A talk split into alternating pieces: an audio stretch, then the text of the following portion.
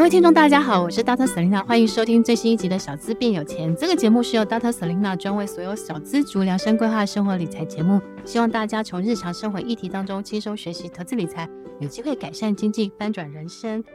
那今天我们的主题谈的是夫妻之间的财务管理。那请到的也是我们的好朋友花花来跟我们分享她自己跟老公之间家里财务管理的一些方式。这样子，欢迎花花。，Hello，Selina 跟听众朋友大家好，我是花花 Hanna。很开心哦，请到花花来了。然后花花其实我们之前有采访到她有关于女人变有钱那个单元这样子。对。那今天我想要问一下，就是特别是妈妈说需要做家庭的财务的管理，嗯，那我想要问花花，因为花花也是这几年成为就是人妻，有两个小孩。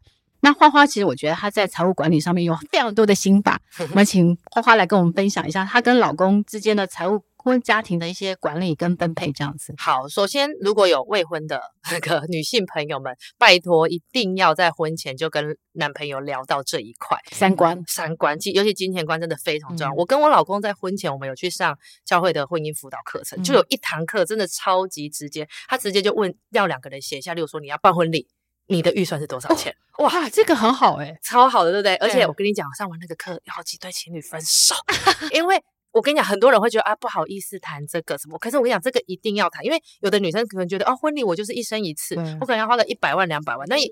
没错，但有些男生说，对啊，公证就好。我跟你讲，这个可以吵超级久，嗯、而且还有双方家庭的期待哦。哦所以像例如说，你的婚礼要花多少钱，你的蜜月旅行要花多少钱，包含你们婚后之后谁要去工作，是双方要双薪家庭，还是只有老公去工作，还是只有女生去工作？然后当有了小孩之后，谁要去负担小孩的家用？这个全部你们一定要拿出来谈。我看过大部分没谈，大概结婚五年内有小孩之后，很多都非常多都离婚的。嗯，对，然后再来就是当。你进入婚姻之后，像我跟我老公是，因为我们婚前就谈的很明显，就是我们各自都有收入。我觉得他蛮好，是他也不会逼迫我。其实我可以靠他养，可是我不要。那他也不会逼迫我说，你就给我在家里带小孩，你不要工作。所以我们两个是有共识，说他有工作，我也有工作。那因为我的工作性质比较特别，比较弹性。花花其实都在家里，对，其实我都在 家里在床上工作。对，就我有电脑、有手机就可以工作，但是。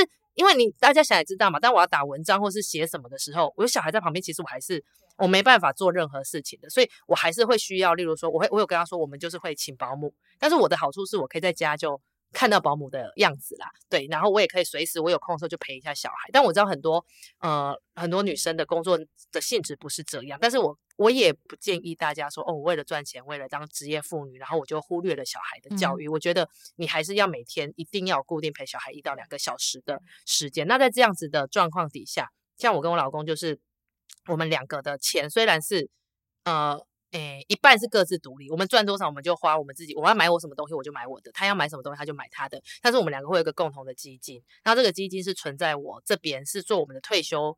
的退休金以及小孩的教育费用，那因为我比较有时间去看一些股票或什么的，所以就由我来投资。那他当然也信任我，我不会，我当然也不会就乱花用这一些东西。对，那慢慢的这样子存下来，我们两个就谈说，哎，我们几岁的时候可以去呃环游世界啦？他就可以慢慢退休，我也可以慢慢退休。然后小孩的教育，我们让他读私立的、公立的，以后要不要出国去念书？啊，这些都是全部都是钱呢。那个，所以我们一你们一定要去很仔细的算出，说我需要多少钱，然后。倒推回来，你要从现在每年你要存到多少钱？对，然后当存钱的时候，你不能单纯只是存钱，你一定要用钱去滚钱。滚钱，对。所以像我们家现在的投资主要就是三大块，一块就是。股票，嗯，然后一块就是曼谷的房子、房地产，然后另外一块就是那个海外的基金，这样子分当三档，因为还是你要记到要放在不同对，对不同。篮子，那可能这个地方赚多一点，这个地方赚少一点，但至少不会一个什么，因为我们人不是神啊，我们不可能看到，我们再怎么厉害，再怎么会投资，都不可能去预测到未来所有的风险，对啊，所以我们就是靠这样投资，然后慢慢的就是存钱，然后啊、呃、存股。然后每个月领股息，然后看钱越来越多这样。对，但你你你会不会发现说，以前我们都只是靠体力时间去赚钱，没错。但是这这几年下来，就是除了定期的这样定期定额去存一些好的基金或是 ETF 这样子，然后就会发现说，哎，你每年的被动收入越来越多，对不对？对啊。老实说，如果你资你慢慢一直有在存，然后你资金越来越多，然后在你拿到的存股。你在钱滚钱，但一直去复利下去。哎，我现在看到，我真的很后悔我没有提早开始。我现在看到我那种十几年前就开始的朋友啊，他们现在那个钱已经存到多到已经可以财富。我跟你讲，真的可以财富。他们现在工作是工作一个兴趣的，趣光是那个每年的被动收入可以是快一百万呢、欸，嗯、或是甚至是超过。嗯、如果你不要乱花钱的状况，你是可以不要工作的，没错。其实我觉得花花讲的蛮好的，就是说我我我觉得基督徒有一些婚前的一些嗯上课啊，那个过程其实是要让你知道说你们两个是不是可以往同样的方向前进，因为我觉得。因为它包含了你们两个对于人生未来，你想要过什么样的生活？那个还没结婚的时候可以吃得好、睡得好、聊得 来，这是很重要。可是婚姻之后绝对不止这样，因为婚姻之后你有很多的责任，而且这个责任可能是说，哦、啊，你对父母的养老的责任，对你对小孩养育的责任，还有你自己养老的责任，没错。但这些责任都在你身上的时候，它很残酷的就是钱。而且在十几二十年之后，台湾的老年人口跟是一比一诶，你一个年轻人要养一个老人，你可以想，而且你不是养老人，你还要养小孩，对，你要想象你那一个收入是非常非常的可怕的。所以我我常觉得说，诶，其实为什么要学习投资理财？那是因为你将来的人生很多东西它是跟钱做连接。没错。那我像我前一阵子看到有一对七十几岁的老婆婆跟老公公。他们他们其实一个坐轮椅了，嗯，然后那个老公公也很老了，你知道他们两个在干嘛吗？在做什么？拾荒。天呐，他们在捡，好舍不得哦。所以我那时候就会觉得说，如果是不是他们在年轻的时候，如果可以及早的去做学习，比如说存钱，嗯啊，或是或是想办法做一些正确的投资，那他们会不会至少是不要靠小孩，也可以至少有有。老的时候可以退休金这样子，而且其实像老一辈的爸爸妈妈或阿公阿妈，他们其实很多他们没有这个，他们没有这个概念，而且他们很多都是小孩以前赚多少就花多少，然后就给小孩了。所以像你说看到那个拾荒，其实一方面是除了政府你要有老养老的配套输出，但是我们自己也要靠我们自己，是我们要从年轻的时候。可是我跟你讲，现在我看到还有一半以上的年轻人吗？年轻人真的是他。醉生梦死，就是他在逃避这件事。当然我知道现在也低薪的状况很多，所以他们会觉得人生无望，人生无望。那我就是赚多少花多少。但是你要想说，你现在是身体还好，哎，对啊。你现在你哪一天你不要你随便一个流感或什么，你在那边几天你请假，你如果突然又有一笔钱，或是你爸妈突然怎么了，你要怎么办？所以存的少也是存，存的多。你现在就算一个月你只有一千块下去买很稳定的。零零九二九，对啊，对啊之类的，你的 你的股息，你你你你每个月去，你都可以领几百块，哎，几百块你是不是可以吃一个便当？对对啊，我觉得一个便当，对，至少一个便当，那都非常非常的值得。所以我觉得，就是年轻人，就是千万不要因为自己薪水太少而放弃了投资理财。我觉得就像是花花刚刚讲的，比如说每天省个一百块。一个月省了三千块去定级定额，对，可能积少成多，没错，还是有机会。然后，如果你又持续的投资自己，让自己的呃竞争职场竞争能力变好，你的薪水可以变更多，那你可以存下的钱就更多了。而且，虽然说现在讲钱然后很钱很重要，大家会觉得哦，钱没不是最重要，但你钱你其实会引发非常多的问题，真的，尤其是你的家庭关系，然后你的婚姻关系，嗯、其实非常多都是因为钱不够用，然后造成关系的破裂。我会发现说，比如说我们妈妈那一辈的夫妻，他们常常因为钱的关系而紧张。没错，好吗？就吵架，吵架然后哎，大部分都是男生有工作，对，然后女生她可能没工作，或是收入非常少，然后等到一定年纪之后，发现哇。我怎么没有存款？然后这时候开始生病了，对，然后哇，不够钱，不够用，嗯、然后要吃好的药，或是好好的养生，嗯、好好的做什么？那其实那个都是需要钱呢，的对啊。所以我觉得及早的为自己的未来做准备都是很重要的。那花花，我问你一下哈，就说呃，你们怎么帮你小孩存教育基金呢？教育基金，我刚开始的时候，我有帮他买那个投。投资型保单，嗯、但但是我这个量只有少少的，因为我觉得我本来是打算帮他存，都存在股票，但是想过算了还是分散一下风险，所以我们有以一点少少的钱去投资型保单，就是让他存个二十年之后，我就知道他会就会有一笔钱。那这笔钱我我跟我老公是打算说可以告诉他说，这笔钱就是给你用，那你要用在你要继续升学，还是你要用在结婚，还是你要用在拿来投资？这是我们尊重你，这是爸爸妈妈给你的底气。那。一部分是我们看到，其实我们就有看到，我蛮多朋友家里爸爸妈妈有这个概念的，他们真的很幸福哎。爸爸妈妈从他们出生的时候就帮他们买基金啊，就每年这样一直买，一直买，买到二十几岁，他毕业的时候，他就有一哎，你要跟我们这种家庭不一样，我们是一出来是负债那个 学那个学贷四十万，他们是一出来可能就二十。少的话二十万三十万的，有的还有百万，对，有的还有百万千万。他那个户头，你知道那个底气有多重吗？我好想要有，好想，那你要想，当你的小孩，像我都告诉我老公说，我希望我小孩不是说，呃，我觉得爸爸妈妈很有钱，我就可以废，但是他们可以知道说，今天我可以不用为了钱去做我不想要做很痛苦的事情，嗯、因为我们每个人都有自己的天赋才华，有的人可能在音乐，有人在艺术，有的人在投资，有人在什么。那当他可以真正不用因为担心钱去发挥他的天赋的时候，我觉得这个是我们给小孩最大最大的祝福。那另外一方面就是我也有帮他们存股，我有帮他们自己开。那个自己的户头，但是后来我都没有用他们证券户吧，因为太麻烦了。我用，反正我知道这些钱是未来要给他们的 就好了，所以我还是用我自己的证券户买。那我知道这些买存存存着存了之后，呃，可能未来他们想要买房，或者因为我们不知道未来的世代是怎么样，所以未来他们如如果我们有能力，我们可以帮他呃一点是一点。那如果我们没有能力，至少我们把自己照顾好吧。对，我们把自己照顾好，就是对他们最大最大的祝福，让他们以后不用负担我们的医药费，负担我们的生活费。哎，可是我有个好奇的问你哦，就是说，那如果过年的时候压岁钱，你会怎么处理？我都帮他存起来，哦、所以像我都会，我都把他那个钱，因为要拿现金嘛，我就把钱拿来自己用，但是我会记起来，我都记起来，就是说，哦，妈妈欠我六万块，对对，妈妈欠我六万块，然后这些钱是我以后要给他，因为我们小时候每个。我你现在我根本就没有看到我的，我们压岁钱就充公。我拿的话，压岁钱完全没有快乐感觉，因为我用不到啊。而且妈妈妈就是没收，对啊，没收那就是他们，可是他们也没办法，因为对他们来说，那个是他们包出去的钱，他们必须要收回来，因为他们也不够钱。对，但是现在我就是希望他们可以知道说，爸爸妈妈有帮你存一点，但是我我真的要告诉大家，不要告诉他们有多少钱，不然他以人性嘛。对啊，人性你就会懒惰，所以就是告诉他们有帮你准备一点点，但是你要做什么，你还是要靠自己的双手去争取。我一直觉得给小孩就是要足够的是给他教育的环境或是教育的资源。我真的觉得书跟教育是底线。对对对对，就但是说你说帮小孩，比如说准备未来他的买房基金，我觉得那个就是你行有能力，对，行有能力再给。那那不是要不要给自己人生那么大压力？因为我觉得。啊、呃，像很多我们老一辈的，他们省吃俭用，就会想办法给小孩买房子。对，然后最后房子都过户给小孩，然后自己被小孩赶出去。对，哇，那看过很多都是这样。嗯、对，所以我还是觉得，就是说，虽然我们当父母的给小孩幸福很重要，但是我觉得你的人生也是，就是也要帮你自己的人生做好准备。所以我就说，真的是先照顾好自己。对对对，对，对，所以退休金一定要存好，而且退休金你不是。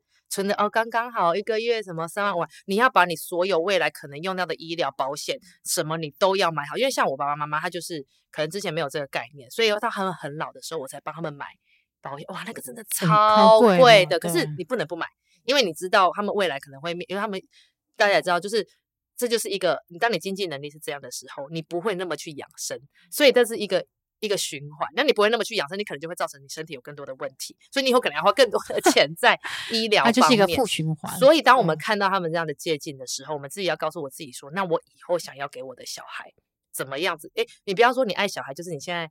哦，我多买一些糖果、饼干给他啦。我多怎样？不是你爱你的小孩，你要让他，你要想到他以后之后，他要一个人，而且现在大家生的少，对，你可能两个人，你只生两个已经算很多了。对，我生两个已经算很多，大家大部分都只有一个小孩，那那一个小孩养你们夫妻，诶，那如果你自己夫妻你没办法好好负责你自己的老年生活，他要养他的小孩，他又要养你们夫妻，你觉得他的人生会快乐吗？对因为现在台湾真的少子化了。其实全世界都少子化，整个亚洲啊，台湾、日本先进国家大部分都这样，少子化。所以其实以后台湾的小孩应该是负担很沉重的，因为老龄化的人口这样子。所以我觉得，就是从小要帮小孩规划好他的教育基金，提供给他教育资源，让小孩是可以就是在长大的过程当中，他比较有底气，没错，去去去有追求他想要过的人生。人生对对。哎，那画画，你跟你老公，你们两个怎么去存你们的退休金？就是我们。呃，就是会有我们个同个别的收入，就是会存在我这边嘛。那存在我这边，我就会告诉他说，我今天例如说，哦，像沈阳跟我说可以买多少，买哪一支啊？然后我去研究说，哎，真的不错，嘛，然后看它的配型，然后它也稳稳的。因为大部分我们都是买 ETF，对，那 ETF 就是比较稳定嘛。那每个月，例如说我今年我这个月放了多少钱进去，我就每个月这样定期定额去买去买，或是我每天看，哎，今天比较低，我就多买一点。对，然后多买一点的状况下，我每个月像我现在每个月我都很兴奋说，说哦，十一月十四要领股息哦，然后我就会 勾收到收到，那你就会看哇，每个月你都有，嗯、有这不是这完全是你躺在那里眼睛闭起来，他钱就是别人在帮你赚钱，是所以像当这样子的时候，我们去存退休金，我们就会知道说，例如说呃，可能说我们要退休，我们可能要存到几千万，嗯、我们才有办法退休。嗯、那例如说你可能打算六十岁要退休，那六十岁。我打算我活到八十五岁，这二十五年我要用多少钱？嗯、那我们用这个去算，两个人哦，那我们这两这两个人要用二十五年要用到多少钱？我们去慢慢回推。那我现在一年我至少要存到多少钱？那例如说，例如说我现在一年我至少要存到两百万，那我要怎么用我的钱去滚钱，可以去存到这一个钱？那慢慢这样去推，我觉得这样子对我们来说会是比较有保障。那剩下钱我们才可以拿去去做家庭旅游啊，或者是其他的方面。不然我真的觉得现在大部分人没有退休金的，对。而且现在大部分人都觉得我退休金靠劳保啊、国民，我跟你讲，真的我都不知道他什么时候要破产。我前一阵子有就是研究退休的退休金，因为就是我之前有教课嘛，然后我发现其实我们一般人的退休金有三个支柱。就是一般上班族，就是第一个是政府的，第二个是雇主帮你保的那个，对，然后第三个是你自己存的。但是这三个合起来的总总部，就我觉得它是取决于，就是说，比如说你一年，呃，有一个费尔斯的理论，就是说，哦，比如说你，呃，每每一年你要花一个月花五万，那你一年是不是六十万？六十万去除以零点零四，就会推出说，哦，你大概要一千五百万。嗯，那因为一千五百万的四趴，一千五百万是否多久？一千五百万就是否。呃，你可能要活可能二十年，因为它的逻辑就是零点零四是零点零四，就是你可能可以投资报酬率四趴，哦，所以一千五百万的四趴就是六十，它还不含通膨啦。嗯嗯，所以我觉得每一个人至少至少，如果你想要一个月五五万块，因为这个还要牵涉到除了你的生活费之外，你的医疗，然后可能还有你的长辈的这些孝亲费这些。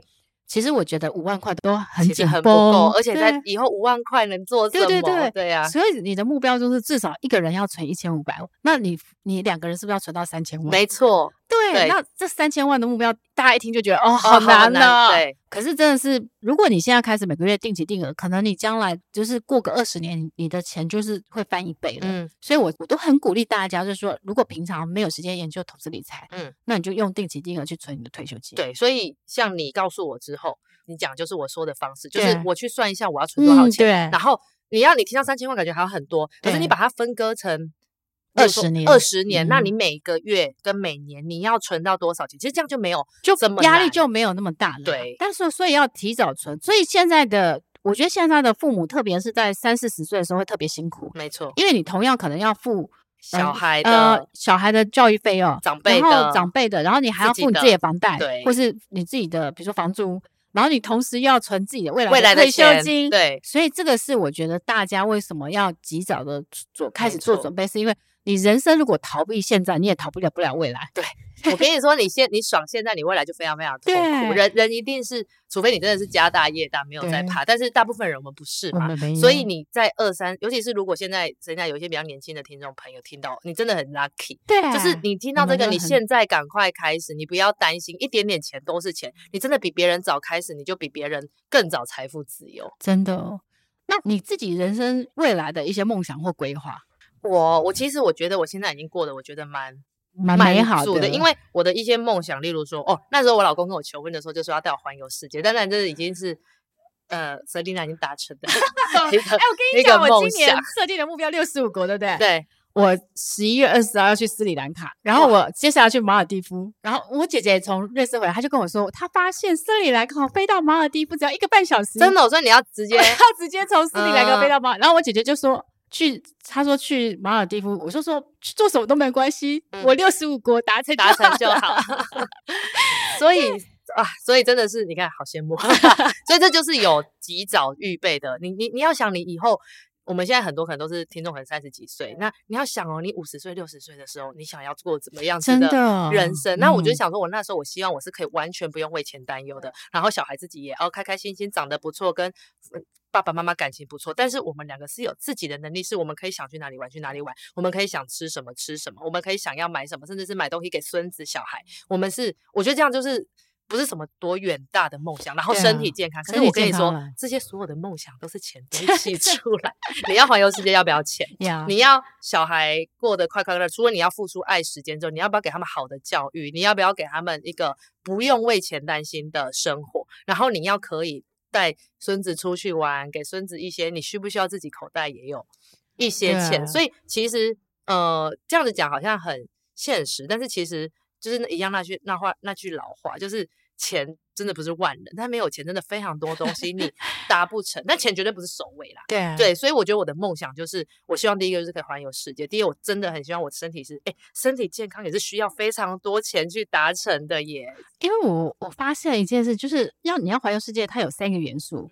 嗯有钱有闲有好体力，没错，所以它三个元素都必须构成。所以我我会觉得说你，你你其实除了存钱之外，其实你要存你健康本，不是健康本。但是其实有时候很多的健康本，你也是要靠你有余裕去，你要运动，你要吃的健康。对对对，那其实这些东西都是你要长期还是有关系。对，因为你看，你看爸爸妈妈他们那一辈非常非常辛苦，很多都是工作没日没夜，然后上大夜班，或是老一更老一辈，他们那个。像我的奶奶，她是大肠癌过世，为什么？因为他们那一辈的很省，很省状态，你是不是就会喜欢吃到很多过期的食物啦、腌制类啦，东西一煮再煮？对，一煮再煮。那其实那个对于健康都是非常非常。那你看这个其实也是跟收入是有关系的，所以我觉得最大的梦想，其实当然，我觉得就是父慈子孝，在家庭非常非常快。我觉得那个幸福、爱的氛围，然后情绪稳定、身体健康，到处去玩，我觉得那就是我现在最大的梦想。对。那当然最希望可以就是红久一点，不要被淘汰这样，因为我觉得一直有工作是。人生，尤其是女人，她很大的一个保持你自己的魅力跟进步的一个方式。嗯、我觉得花花红说红久一点，应该是说女人在事业上一直一直都会得到很大的肯定和成就感。没错，对，就是红不红，我觉得那我现在没有想要爆红，我是我意思就是说，至少还有粉丝可以跟一直跟随着我这样。对，就就像我们一直在。就是当时沈亮在分享，我从来也没有求大红大紫，对，只是说，哎，可以，就是我可以贡献我的所学所长，帮助到别人这样子。从花花的分享当中学到很多，希望可以激励到大家。对，也可以激励到大家。如果花花从那么辛苦的，他都可以，就是哎，靠自己的努力，然后就是经营自己的品牌，有一个幸福的那个温馨的家庭，然后现在开始就是有更多的被动收入。然后开始为他自己的人生未来做准备，相信我们所有的听众一定也可以，就是好好学习投资理财，翻转你的人生这样子。谢谢花花来上我们的节目，谢谢然后也希望呢，就是有机会再请花花跟我们分享更多他自己的一些人生还有理财的一些经验。然后最后呢，Dr. Selena，谢谢所有的听众对我们节目的热情的支持，然后大家都给我们非常多的肯定跟鼓励。那也希望呢，大家就是如果你有想收听的。主题也可以许愿给 Dr. Selena，Dr. Selena 都会去看这样子，然后也会在呃未来的当中呢筹划更好的单元，比如说妈妈 EMBA 啊，或是呃女人变有钱。然后明年我们会特别计划的是小资爱健康这个单元，那也希望呢让帮助大家可以学习投资理财之外，可以投资自己的健康跟未来这样子。谢谢大家，我们下次见喽，拜拜，拜拜。